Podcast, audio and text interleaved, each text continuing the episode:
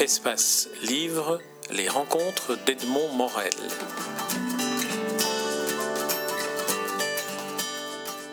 Frédéric Socher, nous nous rencontrons, non pas à l'occasion de la publication d'un livre, qui va toutefois suivre le film dont nous, dont nous allons parler, un film intitulé Je veux être actrice, avec Patrick Chenet Michael Lonsdale, François Morel, Denis Podalides, Micheline Prel, Jacques Socher, Philippe Torreton, Jacques Weber.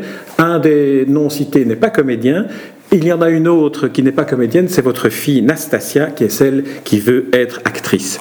Alors, comment vous est venue l'idée de raconter sur trois générations euh, un, rêve qui pour votre père ne s'est pas réalisé, il voulait être acteur, qui pour vous n'était pas nécessaire puisque vous travaillez avec les acteurs, et qui pour votre fille, d'une certaine, qui a 10 ans, euh, qui pour votre fille est, née, euh, je pense, par contamination, ça a passé d'une génération à l'autre.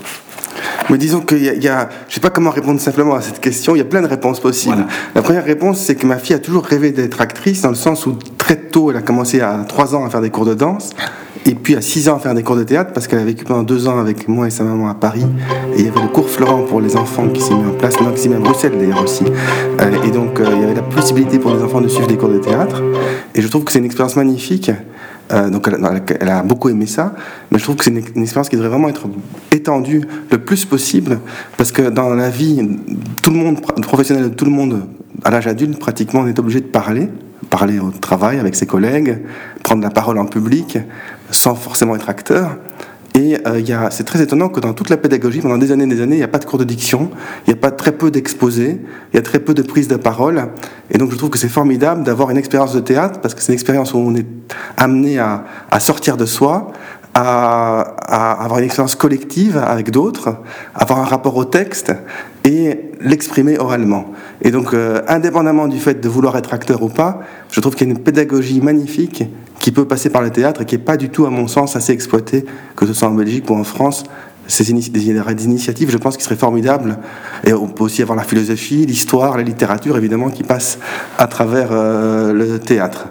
Après, c'est vrai qu'elle m'a dit qu'elle aimerait bien rencontrer des acteurs avec qui j'avais travaillé pour qu'ils lui racontent leurs secrets, euh, leurs secrets d'acteurs, comment est-ce qu'ils jouent, comment est-ce qu'ils apprennent leurs textes, comment ils créent des personnages, euh, et donc euh, c'est quoi la passion du jeu?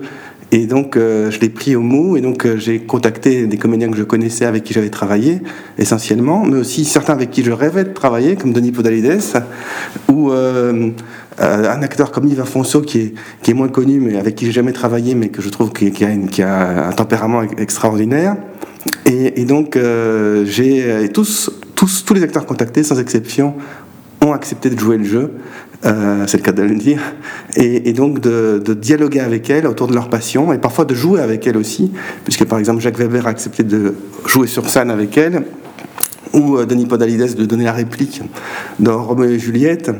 Et donc euh, il y avait d'abord le, le, plaisir de ces rencontres et le plaisir de la transmission, qui passait à la fois par les acteurs et par tout ce qu'ils ont raconté sur effectivement l'acte de jouer, mais aussi euh, sur le rapport au texte. Par exemple, je pense à François Morel, je trouve que c'est très beau ce qu'il dit quand il dit qu'un comédien, ce qui est le plus important, c'est pas les mots, c'est ce qu'il y a entre les mots, parce que sinon, il dit, dit-il, avec humour, on pourrait rester sur sa couette et lire les pièces de théâtre. Mmh. C'est vrai que si on va au théâtre, c'est pas uniquement pour avoir une lecture de texte, même s'il y a des acteurs comme Jacques Weber ou Michael Lanzal qui sont des très très bons lecteurs de texte. Ça, c'est un autre débat. Mais quand il y a, quand il y a des personnages et des répliques, c'est par l'acteur que c'est. Il, dit même à un moment donné que, dans le fond, même si le texte ne veut rien dire, le dire lui donne une signification qu'on ne comprend pas. Il cite un texte de Jean Tardieu, il récite, et puis la fin lui échappe, mais c'est vrai que ce texte est fabuleux. Oui, en fait, c'est Jean Tardieu aussi. Ce serait pas vrai pour n'importe quel texte. C'est-à-dire qu'il y a des textes qui, je pense qu'il a parfaitement raison, qui sont porteurs de sens, mais pas d'un sens qui est, est, fermé, qui a un sens ouvert, et donc qui peut être ouvert à l'interprétation, mais il y a quand même la beauté de la langue qui passe chez Jean Tardieu, chez d'autres grands poètes ou grands écrivains, mais donc c'est pas uniquement le sens à titre informatif, il y a aussi un sens poétique, et le choc des mots qui, qui, est le, sens même de la poésie d'ailleurs. Donc, euh, donc, euh, donc il y a plein d'éléments comme ça qui passent à travers euh, ces témoignages, qui sont autant de, de flambeaux à transmettre, et puis en parallèle une histoire familiale. Alors, on, va, on, va, un peu serrer, les choses là, parce que ceux qui n'ont pas vu le film, euh, moi je viens de voir le film, donc je, peux très bien reconstituer des images sur ce que vous dites. Mais première question, euh, comment avez-vous présenté ce projet qui est celui de faire rencontrer euh, à votre fille toute une série de, figures de, de, proue de, la comédie, du cinéma Qu'est-ce qu'elle était leur réaction? Comment vous les représentez? Et quelle était leur réaction comme je le disais à l'instant, je euh, j'ai pas eu un seul refus. C'est-à-dire qu'il n'y a pas de comédien que j'ai contacté qui m'aurait dit non et qui ne serait pas dans le film. Tous les comédiens que j'ai approchés m'ont dit oui. Et tout de suite. Mais comment leur avez-vous présenté le, projet de film ben, En disant que c'était ma fille qui voulait être actrice et qu'elle souhaitait les rencontrer pour euh, avoir leur secret d'acteur et donc qu'ils puissent leur transmettre. Alors, il se trouve que, puisque je connaissais un certain nombre d'entre eux, j'ai pu les voir avant et voir aussi avec eux où se ferait le tournage, parce que chaque décor a son importance aussi, euh, et donc de préparer en fonction de ce qu'il me disait, qu'est-ce qui pourrait être, parce que c'est ça qui m'intéresse aussi dans ce mélange entre documentaire et, une petite part de fiction, c'est comment euh, on peut... Bon, le réel n'existe pas en tant que tel, en fait, il n'y a qu'un point de vue qu'on peut avoir sur le réel, et donc comment on peut provoquer des choses le réel existe en, tant que tel en dehors du cinéma, mais dans le cinéma, on ne peut avoir qu'un point de vue sur le réel. Et donc, euh, et donc euh, comment on se poser, ça c'est votre père qui devrait se poser la question, est-ce que le réel existe d'ailleurs Est-ce que le, regard qu'on porte le transforme de toute façon Et donc, et donc, donc, il y a un scénario qui existe avant, mais qui est un scénario qui, en fait, que j'ai écrit avec Catherine Riwa, qui est écrivain aussi, mais qui, est, qui a en fait autant de, pistes euh, pour provoquer quelque chose. Et donc mon rêve, c'est que euh, on sache d'où on part, où on veut aller, qu'il y a des balises, donc, qui sont les, les, rencontres, qui sont les lieux où on tourne, et après qu'il y ait l'inconnu, mais que cet inconnu est provoqué et donc, euh, comment est-ce qu'on provoque cet inconnu? Comment pour qu'il y ait quelque chose qui advienne C'est ça la magie du documentaire, je trouve. Et, le fait qu'il y ait une caméra, qu'il y ait un dispositif, qu'il y ait une mise en scène, évidemment, fait que euh, les choses se mettent en place qui ne se seraient pas mises euh, en place s'il n'y avait pas eu tout ce dispositif et toute cette préparation du scénario et, de la mise en scène. Est-ce qu'on peut dire que la colonne vertébrale de ce dispositif, c'est justement le fait de mettre en présence la personne qui est la plus philosophe qui soit dans l'humanité, c'est-à-dire un enfant, mm. face à des adultes qui sont obligés parfois de répondre à des questions absolument désarçonnantes, mais qui doivent trouver les mots. À certains moments, il y a des scènes très touchantes où elle ne comprend pas ce qu'on lui dit, elle dit Mais je ne comprends pas ce mot-là. Mm. Alors, est-ce que ce n'est pas là le, secret finalement de, de cette partie-là du film, de la rencontre entre les acteurs et Nastasia? Oui, en tout cas, c'était un des paris du film, qui était conscient en tout cas, c'était comment est-ce que des acteurs peuvent parler de leur passion à hauteur d'un enfant de 10 ans. Et on pourrait d'ailleurs dire que c'est pas que les acteurs, c'est comment est-ce qu'on peut parler de la passion au sens plus large à hauteur d'un enfant de 10 ans, de ce qu'on aime, de ce qui nous habite. Euh, de ce pourquoi on vit finalement, parce que les acteurs ils vivent pour, pour leur passion de jouer. Et donc, euh, comment est-ce qu'on peut en parler? Et je pense qu'effectivement, c'est très difficile d'avoir un, un, jugement sur son propre travail, mais peut-être je me trompe, mais je pense que en tout cas ce point-là est réussi, c'est-à-dire que euh, le pari d'avoir des adultes qui parlent à un enfant sans être euh, réducteur, mmh. c'est-à-dire sans s'abaisser à quelque chose de, de bébête ou, mmh. en parlant euh, euh, pour ne rien dire finalement, parce que je pense que les enfants sont capables de comprendre beaucoup de choses. Évidemment, il faut trouver les mots qui sont simples, et c'est tout un art de trouver pour des choses complexes des mots simples. Et, donc, ce pari, je pense, est réussi pour deux raisons. La première, c'est parce que je pense que ce sont des grands acteurs et qui ils avaient c'est Jacques Weber aussi qui dit que, pour lui, le très vieil acteur, il cite Michel Bouquet, qui est pour lui un de ses, un de ses maîtres, et le jeune acteur, pour lui, se rejoignent parce qu'ils retrouvent une même forme d'innocence. Et donc, euh, justement, euh, la vieillesse et la jeunesse pourraient faire une boucle euh, de ce point de vue-là. mais ce sont des très grands acteurs qui ont des choses à dire, qui sont habités, euh, c'est pas un hasard, je pense, s'ils sont tous pratiquement aussi des comédiens de théâtre, parce que c'est bizarre de dire ça en tant que cinéaste, mais je pense que les plus grands comédiens sont des comédiens qui font du théâtre et du cinéma, parce qu'ils ont un rapport au texte, parce qu'ils sont, ils ont beaucoup plus réfléchi sur ce qu'est un personnage, sur justement ce qui est dit et non dit. Euh, et donc, euh, la qualité de ce qu'ils disent, d'un côté, et de l'autre côté, j'ai la faiblesse de croire que ma fille a une qualité d'écoute. Parce qu'il y a beaucoup de comédiens qui lui disent que jouer d'abord, c'est savoir écouter. Écouter le partenaire avec qui on joue. Et pas simplement penser à la réplique qu'on va dire en attendant que son partenaire ait fini la sienne. Et donc je pense qu'elle était vraiment intéressée par ce qu'il disait, parce qu'elle a vraiment envie de devenir actrice, qu'il le sentait. Et donc, du coup, il y avait une intention qui aussi leur permettait de transmettre et de donner euh, leur témoignage. Et que s'ils étaient retrouvés face à un enfant qu'ils avaient, qu'ils avaient senti ne pas s'intéresser à ce qu'il disait, je pense que l'échange n'aurait pas pu être le même. Donc je pense que c'est vraiment cette rencontre entre des grandes personnalités et un enfant qui est intéressé par, par ces personnalités, mais qui ne se rend pas forcément compte de leur notoriété. C'était ça qui était amusant aussi. On retrouve l'innocence. Elle n'était pas intimidée forcément par eux. Et donc, du coup, il y a quelque chose qui, peut se produire. Et puis, il était d'autant moins intimidé par eux que euh, une, des, une des constructions du film est euh, que votre fille a voulu visionner tous vos films dans lesquels chacun de ces acteurs ou, ou ces acteurs apparaissent à un moment ou à un autre. Et donc, elle les connaissait à travers le fait qu'ils avaient travaillé pour vous, euh, son papa, et, donc ça devait démythifier ces personnages et, ça contribuait aussi à l'innocence des questions et à la des questions qu'elle leur pose. Oui, il se trouve que j'ai la chance, le, bonheur d'avoir travaillé par exemple avec quelqu'un comme Micheline Prel, qui est dans le film aussi, et, euh, c'est vrai qu'elle est plusieurs fois venue à la maison dîner, et donc forcément elle, a, elle retrouvait Micheline Prel non pas comme une actrice mythique du cinéma français, mais comme quelqu'un qui venait... Euh, euh, manière tout à fait naturelle, discuter avec nous, comme on a peut avoir d'autres invités qui ne sont pas acteurs et qui viennent dîner à, la maison. Donc, donc il y avait aussi ce côté-là, c'est vrai. Micheline Prel qui essaie de définir ce qu'est le charisme euh, dans un échange avec votre fille où on essaye d'arriver à définir un concept aussi, aussi complexe que celui-là, mais aussi indispensable pour être un comédien. Oui, alors voilà, donc c'est un autre pari du film, c'est euh, est-ce que ce film peut intéresser les acteurs? J'espère que oui. Euh, d'ailleurs, aussi bien les jeunes acteurs, ceux qui veulent le devenir, que, que les acteurs plus expérimentés, parce que s'écouter les uns les autres, c'est aussi important. Mais aussi, je pense que ça dépasse le côté euh, comédien. C'est parce qu'il y a toute une série de questions qui, qui, qui, qui, peuvent nous intéresser tous, j'espère, et, donc ce parcours un peu initiatique mm. d'un enfant qui, rêve à une passion future. Alors, on va revenir à la notion de, passion. Hein. Qu'est-ce qu'est-ce qu'une passion? Comment peut-on la vivre? Et là, on va entrer dans, le, dans, dans, la partie histoire familiale de, de ce récit. D'une certaine manière, il y a deux passions qui ne se sont pas réalisées, et il y en a une qui s'est réalisée, la vôtre, une qui est en, en gestation, celle de votre fille, mais il y a deux passions qui ne sont pas réalisées. C'est celle de votre père qui voulait être comédien, qui n'a pas pu le faire pour des raisons euh, historiques qu'on découvre dans, dans, le film. Et puis il y a euh, Isabelle, votre épouse, la maman de Nastasia, qui dit dans le fond, moi je voulais être médecin du monde et j'ai été obligé de devenir psychiatre à partir du moment où elle vous a rencontré. Donc il y a deux passions rentrées finalement. Alors obligé, n'exagérons rien. Mais euh, non, donc il y a il y a plusieurs choses. D'abord, c'est vrai que j'ai découvert récemment que mon père rêvait d'être acteur. Euh, et il a d'ailleurs joué dans quelques films récemment, enfin, pas tous récemment, le, plus ancien, c'est un film d'Henri Delvaux qui s'appelle Babel Opéra, euh, donc c'était dans les années 80. Puis plus récemment dans des films de Claudio Pacienza, qui est un documentariste.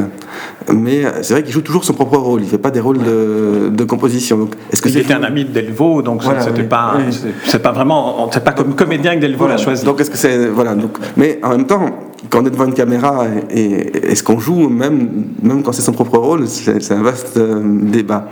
Euh, il y avait cette idée de transmission, de rencontre aussi, parce que je souhaitais qu'Anastasia et son grand-père se rencontrent davantage, notamment pour toute la partie euh, de l'histoire familiale qui, qui transmettent aussi ça, qu'il n'arrivait pas à lui dire. Donc le film pouvait permettre aussi de, d'aborder certains sujets grâce à la caméra. C'est ça qui est très étonnant, c'est que notamment le sujet de, l'enfant caché, puisque votre père a été un enfant caché, et il explique, Anasta il explique à Anastasia ce, dont il s'agissait. Donc, euh, d'ailleurs, l'hypothèse de la scénariste avec qui j'ai travaillé sur le film, Catherine Grirois, c'est qu'il serait devenu philosophe à cause de ça aussi. C'est-à-dire que forcément, ça a un lien euh, et, le fait qu'il soit athée aussi, euh, tout en étant d'origine juive, puisqu'il y a, y a dans les juifs qui, parmi les juifs qui ont survécu à la, à la Shoah, il y, a, ceux qui sont devenus très religieux et puis d'autres au contraire qui, qui sont devenus totalement athées, pensant que c'était pas possible que, que Dieu existe à, à, travers une telle abomination. C'était la question d'Elie Wiesel dans La Nuit, dans son récit euh, de survivants des camps de concentration. Donc ce qui est, ce qui est fascinant, c'est d'ailleurs de voir que les deux attitudes peuvent absolument opposées peuvent euh, coexister. Euh, et donc, euh, donc il y a cette transmission-là aussi, mais de manière ludique, avec, avec sans, sans, essayer de, sans amener le pathos que, que, que, cette question évidemment peut amener. il y avait si on parle d'un autre sujet, ma fascination pour les acteurs, parce que moi-même je ne suis pas acteur, mais je me souviens très bien d'un de mes premiers cours quand j'étais, j'avais 15 ans, je suivais les cours à la Cinémathèque à Bruxelles et il y avait un professeur qui s'appelait Adrien Trinan qui avait des cours de cinéma. Et il prétendait, il affirmait même, je ne sais pas s'il a raison ou pas, enfin, il disait lui que, les, grands cinéastes, tous les grands cinéastes d'après lui, étaient aussi acteurs au moins à un moment dans, leur, dans un film. Et il citait le clin d'œil Hitchcockien, donc ça c'est la manière la plus euh, euh explicite. Euh, voilà, ou les grands burlesques évidemment, Tati, enfin tous les grands acteurs comiques comme Charlie Chaplin, mais aussi par exemple les réalisateurs de la Nouvelle Vague. Jean-Luc Godard a tourné dans certains films, Truffaut a tourné dans certains films, Chabrol a tourné dans certains films. Et il amenait son, son hypothèse, c'était qu'on ne pouvait pas diriger un acteur sans au moins une fois dans sa vie être, avoir été soi-même devant la caméra. Parce que, parce que quand on est devant une caméra, on se rend compte de euh, l'ineptie ou de la justesse euh, des indications que, que peut donner le metteur en scène qui est derrière la caméra. Alors à un moment donné, vous êtes, parce que là je, rebondis sur ce que vous dites, à un moment donné, vous êtes vous-même face caméra pour révéler euh, Anastasia quelque chose que, semble-t-il, vous ne l'aviez jamais dit avant, mais vous éprouvez le besoin de vous mettre un gros nez et, des, lunettes postiches pour pouvoir lui dire euh, ce que vous allez peut-être dire ici. Il faut voir le film pour le savoir. mais, mais non, mais c'est vrai que. que... C'était une confidence assez, assez intime et assez personnelle. Donc, donc c'est, pour ça que c'est important, peut-être que vous expliquiez pourquoi vous avez voulu vous, vous masquer pour dire cette confession, ou cette confidence plutôt. Et, est-ce que c'était là aussi une manière d'être comédien pour dire une vérité? Alors, pour être tout à fait franc, euh, c'est une improvisation sur le tournage. C'était pas prévu dans le scénario. Et donc, euh, c'est grâce à ce film que j'ai euh, à ce moment donc été devant la caméra, alors qu'au départ, dans le projet, il était prévu que je sois uniquement en off et que je ne sois jamais à l'image. Mais je me suis dit que c'était impossible, si mon, en filmant son père et en filmant sa fille, de rester derrière. Et donc j'ai comme, comme été entraîné malgré moi, ou, peut-être c'est un acte euh, inconscient et volontaire, mais, en tout cas, c'était pas. C'est ce qui existe entre les mots, comme disait. mais c'était pas conçu comme tel, en tout cas consciemment au départ. Euh, et, donc, euh, quand on est devant la caméra, ben, pour moi, la caméra, c'est vrai pour la fiction comme pour le documentaire, permet une forme de révélation. Alors ça, peut passer par les mots, ça peut être entre les mots, ça peut être par l'image, mais, je pense que c'est vrai que la, caméra est comme un scalpel et qui, a, qui apporte quelque chose qui, qui, qui, qui, qui surgit qui existait déjà mais qui surgit euh, et qui, ne surgirait sans doute pas si la caméra était, absente. Il y a une, séquence qui est aussi assez révélatrice, hein, puisqu'on parle d'éléments qui surviennent sans avoir été, été prévus. C'est le moment où euh, une des archives familiales euh, que, vous, que vous insérez dans, dans, le film est le moment où vous filmez votre petite fille qui devait avoir six mois ou huit mois. Et elle est dans les bras de sa maman. Et puis, pendant que vous la filmez avec une vidéo sonore, évidemment, donc on entend vos commentaires, là, on a vraiment une vraie voix off, puisque vous me disiez que vous vouliez être uniquement en voix off. Et là, vous lui dites qu'est-ce que je suis en train de faire, euh, Nastasia? Est-ce que je suis en train de faire un documentaire, une fiction, un film de famille? Et, la petite, on dirait qu'elle est déjà préparée à ce film-ci. Oui. Alors qu'est-ce qu'est-ce peut, on peut, là, on peut faire de la psychanalyse. On peut dire que, que, que les enfants reprennent les rêves de leurs parents, mais c'est ce que je dis aussi à Anastasia dans le film, c'est que je ne souhaite surtout pas qu'elle veuille devenir actrice à cause de moi. Alors, c'est un risque. Euh, mais, mais, euh, mais je pense que le plus important, c'est que chacun trouve sa propre voie et pas celle que les parents, consciemment ou inconsciemment. Peut-être c'est mieux que ce soit conscient d'ailleurs, comme ça au moins on peut essayer de, déjouer les choses. Parce que souvent il y a beaucoup de, dans, les transmissions familiales des choses qui, passent sans que ce soit explicite. Euh, mais, mais, mais, donc il y a, il y a, ça. Et puis je pensais aussi à, à une scène qui n'est pas dans le film, qui est amusante, c'est une petite anecdote. Euh, j'avais, on avait parlé ensemble un, livre euh, autour d'André Delvaux qui s'appelait André Delvaux, Le cinéma au l'art des rencontres. Et euh, donc André Delvaux qui aujourd'hui, je pense, dans une sorte de purgatoire. des gens de notre génération le connaissent, mais la nouvelle génération le connaît moins. Et il faudrait redécouvrir les films d'André Delvaux qui était aussi connu à l'époque que les frères Varden le sont aujourd'hui. C'était le cinéaste belge le plus connu dans les années 80. et donc, on fait une présentation avec Philippe Reinhardt à la librairie Filigrane du livre. Et Nastasia, qui avait quelques mois aussi, euh, arrive avec sa mère. J'étais entre Bruxelles et Paris, elle ne m'avait plus vu depuis quelques jours. Et donc c'est la première fois qu'elle a dit papa, c'était pendant que j'étais en train de, de, parler de, de, parler de Delvaux avec, avec Philippe Reinhardt. Et donc c'était très amusant, toute, la, conversation s'est interrompue autour de ces, de, ce, ces, syllabes qui sortaient pour la première fois de, sa bouche. Donc voilà, il y a des, rencontres étonnantes. Mais c'est vrai que dans, dans, cette petite archive familiale, elle dit aussi papa. Hein. donc, euh, comme si elle ne voulait pas voir le cinéaste. Tout était en, en, en, tant que cinéaste en train de parler des différents genres du cinéma à la petite fille qui ne voulait dire que papa. Mm. Oui. Oui, c'est vrai. Alors, mais d'ailleurs, il y a une des questions que, que vous posez, euh, je pense que c'est vous qui la posez à, à, Anastasia ou à Isabelle, à, la maman d'Anastasia Isabelle, qui est qu'est-ce que vous êtes en train de faire? Un film de fiction, un film documentaire ou un film de famille? Alors, euh, c'est le troisième élément du terme qui, qui mériterait peut-être d'en parler, parce qu'il y a une, un aspect film de famille quand même. Oui. Alors, d'abord, il y a plusieurs choses. Je pense, sans parler des films de famille, qu'on peut être local et être universel. On peut parler de sa famille et dépasser sa famille. donc, c'est vrai en littérature, ça peut être au cinéma, et, donc, euh, ça peut être vrai en peinture aussi. Euh, et donc, il y a, je pense, on revient à cette question du documentaire qu'il faut affirmer un point de vue et pas se cacher derrière une pseudo-objectivité qui de toute façon n'existe pas. En tout cas, dans un film, je pense qu'il faut faire la grande distinction entre un film qui soit réussi ou pas, mais qui a un point de vue filmique, et euh, l'approche journalistique.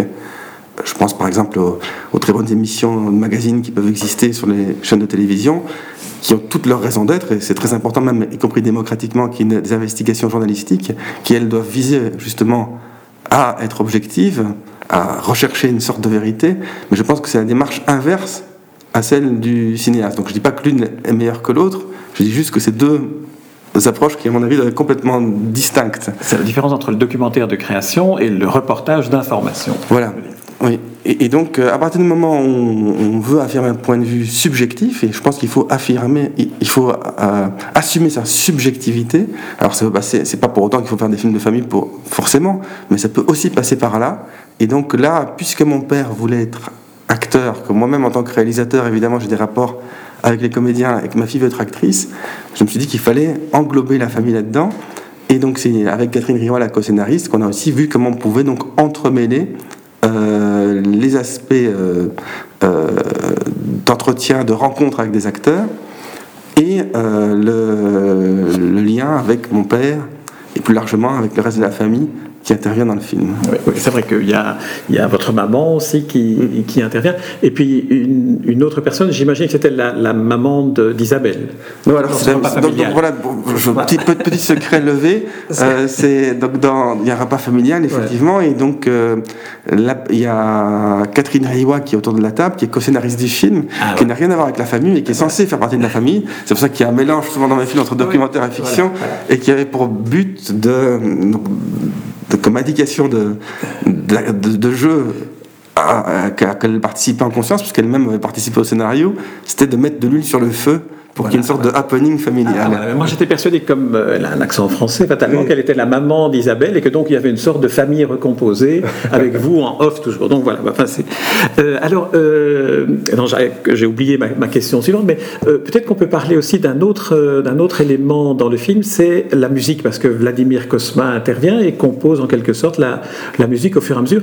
Et c'est assez magique de voir la main du compositeur en train d'écrire sur sa partition de, corriger, de... et puis cette musique qui est très très belle. Alors, je vais faire une petite parenthèse. Je voudrais faire l'éloge de, ce que vous faites régulièrement dans différentes rencontres, et puis je répondrai à la question sur Vladimir Cosmo, parce que je pense que, ce que, dans tout le point commun de toutes les personnes que vous rencontrez, parce que j'écoute aussi vos différents entretiens, c'est toujours des questions autour de l'écriture. Et ce qui me fascine, c'est qu'il y a différentes formes d'écriture. Il y a l'écriture littéraire, bien sûr. Il y a l'écriture musicale. Et je pense qu'il y a une vraie forme d'écriture dans le cinéma qui passe par la musique, que la musique raconte quelque chose. Alors ça peut être de l'ordre émotionnel, on peut avoir des émotions grâce à la musique. Ça peut être aussi de l'ordre narratif. Je pense que les films à suspense, le suspense passe en grande partie, quand on pense à Hitchcock, on pense forcément à, Bernard Herrmann, et, je pense que ça participe grandement de la réussite euh, de ces films.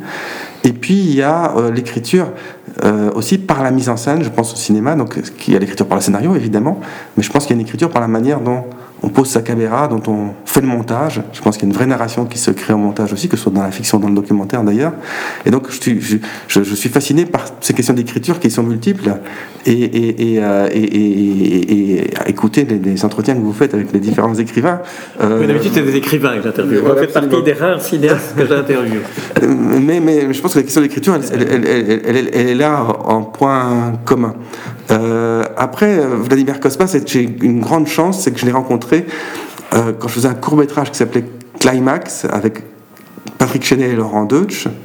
Euh, et je mettais de la musique au montage du Grand Blond d'une chaussure noire. Et je trouvais que c'était cette musique-là qu'il fallait pour le film. C'était impossible, évidemment. C'était la musique beaucoup trop connue et une question de droit. Et j'ai eu la chance d'avoir une amie qui connaissait Vladimir Kosma et qui me dit mais, si tu aimes tellement cette musique, pourquoi est-ce que tu ne le contactes pas pour voir s'il ne pourrait pas faire la musique pour ce court-métrage Je dis c'est impossible, Vladimir Kosma faire la musique pour un court-métrage, mais pourquoi pas, essaye. Donc je l'ai appelé, il a accepté de venir voir le film, il a aimé le film, et à partir de là, il a accepté de faire la musique. À partir de là, euh, il a accepté de faire la musique de mon, de, mon film suivant, qui est un long métrage qui s'appelle Éclair à Hollywood. Et euh, pareil, lequel d'ailleurs je vous ai interviewé aussi. Absolument. et, euh, et, donc. pareil, le producteur Hubert Toin me disait c'est pas possible, Vladimir Kosma, on n'a pas les moyens parce que c'était même c'était un long métrage, c'était un long métrage avec un budget limité. Et j'ai appelé Vladimir Kosma en lui disant écoutez Vladimir, j'ai un problème, j'ai envie de travailler avec vous, ce ne serait pas possible. Il me dit, ah bon, pourquoi ce serait pas possible? Je dis, parce que je pense qu'on n'a pas l'argent pour, euh, pour, pour, que je puisse travailler avec vous. Il me dit, mais ça dépend, montrez-moi le film. Donc pareil, il a revu le film. Et il a accepté, donc Mais, c'est un peu votre méthode, votre modus operandi, hein, d'aller à, à dire à l'esbrouf, mais c'est pas ça, mais d'y aller franchement, de n'avoir peur de rien. Quand vous écrivez à François Truffaut, parce que vous aimez bien euh, ce qu'il fait, finalement il vous répond, et, tout, tout, fonctionne un peu comme ça. pour, Truffaut c'est différent, parce que là j'étais adolescent euh, et, vraiment innocent dans le sens bête, j'espère, du terme, mais, mais dans, le sens qu'on peut avoir à la jeunesse. Je ne me rendais pas compte. Aujourd'hui, j'espère l'être moins innocent. Mais, mais, la méthode continue. Hein. Non, non, je, rêve, je rêve. Ce qui est embêtant dans cette méthode, c'est euh, qu'elle est, elle, est appliquée par le fait aussi que j'ai jamais beaucoup d'argent pour faire les films, et donc j'ai l'impression d'être perpétuellement un cinéaste mendiant qui demande des faveurs hmm. aux personnes, parce que soit elles acceptent de travailler à des prix défiant toute concurrence, soit carrément euh, gratuitement pour certaines, certaines d'entre elles. Et, je, rêve d'un jour pouvoir faire un film où tout le monde soit rémunéré à son, à sa, juste, à son juste salaire. Et, donc dans un rapport où on n'est pas en perpétuelle euh, demande. Mais c'est vrai qu'on a la chance de, de, de, faire une rencontre comme celle avec Vladimir Kosma qui est quelqu'un avec qui je me suis très très bien entendu humainement aussi. C'est devenu un ami. Mmh. Euh, voilà, donc c'est, on n'a on a évidemment pas envie de, se passer d'une telle chance. J'ai commencé l'interview en citant le, générique et l'affiche de votre film, qui est quand même une affiche que peu de cinéastes peuvent réunir euh, pour un documentaire en plus. Enfin, c'est toujours très, très difficile. Euh, parfois, vous faites des documentaires qui sont insérés dans des fictions, c'est un peu le cas de Hitler à Hollywood, et parfois vous faites euh, la, la, la, trame est documentaire et il y a de la fiction, mm. disons, dans l'écriture davantage que, euh, que dans le, fait de faire jouer des comédiens, de faire jouer un texte à un comédien. Alors là, je pense que ça a tout son sens pour Je veux être actrice, puisque c'est même si c'est un documentaire, c'est un film sur le jeu qui dit jeu dit fiction, ou en tout cas appel à l'imaginaire. Donc c'est normal, je pense qu'il y ait pour un sujet comme celui-là un peu de part de fiction qui entre dans, dans le récit. Mais euh, c'est vrai que j'ai commencé très jeune à, à, faire un premier film qui était dans ce registre-là. C'est amusant, d'ailleurs, je vais faire une petite parenthèse là-dessus. C'est un film qui s'appelle Fumeur de charme, j'avais 18 ans, qui faisait l'éloge de la cigarette, enfin de la séduction des fumeurs. J'étais pas fumeur moi-même, mais j'étais fasciné par les, le côté cinégénique de la cigarette, la gestuelle. Et donc, j'avais réussi à convaincre à 18 ans Gainsbourg, Lonsdal notamment d'être dans le film. Donc, c'était aussi un documentaire avec des petites bribes de fiction. Dans le fond, en vous écoutant maintenant, je me demande si vous n'avez pas choisi ce sujet-là alors que vous n'êtes pas fumeur, simplement parce que vous vouliez avoir certains comédiens sur votre plateau et qu'ils étaient fumeurs. Je ne sais plus. Non, honnêtement, j'étais vraiment fasciné. Vous n'êtes pas, dire la vérité. non, mais combien même voudrais-je la dire on, réinvente sa propre histoire aussi, sans, même, s'en rendre compte. Mais, mais, euh, mais euh, non, j'étais vraiment fasciné, en tout cas, par les films d'Humphrey Bogart, notamment, euh, et toute la magie qui passe entre lui et Lorraine Bacall à travers la cigarette. Donc, et, sûrement aussi très envie de rencontrer Serge Gainsbourg. Mais, mais ce qui est amusant, c'est que France 2, qui qui, grâce à qui, c'est grâce à France 2 que Je veux être actrice a, pu être financé. Donc le film va sortir en salle, mais il va être aussi diffusé sur France 2 d'ici quelques mois, et sur la RTBF aussi. C'est grâce à France 2 et la RTBF que le film existe. Euh, France 2, je m'entends très bien avec le responsable. Je lui dis, mais tu voudrais pas repasser Fureur de charme? Quand même, c'est un film avec Gainsbourg, avec la Dalle. Euh, ça fait très très longtemps qu'il est plus passer à la télévision. Il me dit, c'est impossible. Je dis comment ça c'est impossible Non, parce que j'aime beaucoup ton film, je le trouve formidable, il n'y a pas de problème, mais, mais on ne peut pas aujourd'hui passer sur France 2 un film qui fait l'éloge de la cigarette. Donc c'est assez amusant que, que en 1985, quand j'avais 18 ans, ça posait aucun problème, et qu'aujourd'hui, donc je suis devenu euh, politiquement incorrect après coup. Dans l'intervalle, on a aussi supprimé la cigarette à Lucky Luke. Hein. C'est vrai, c'est vrai. vous n'êtes pas le seul, vous n'êtes pas le martyr. de cette... je, je, en aucun cas un martyr, mais je raconte ça comme une anecdote, comme quoi on peut, on peut, euh, c'est une évolution euh, de la société. je suis le premier à condamner la cigarette comme comme étant très dangereuse pour la santé, pour le cancer, etc. Mais à partir du moment où des gens fument, refuser de montrer des gens qui fument, ça me paraît une forme de, de censure.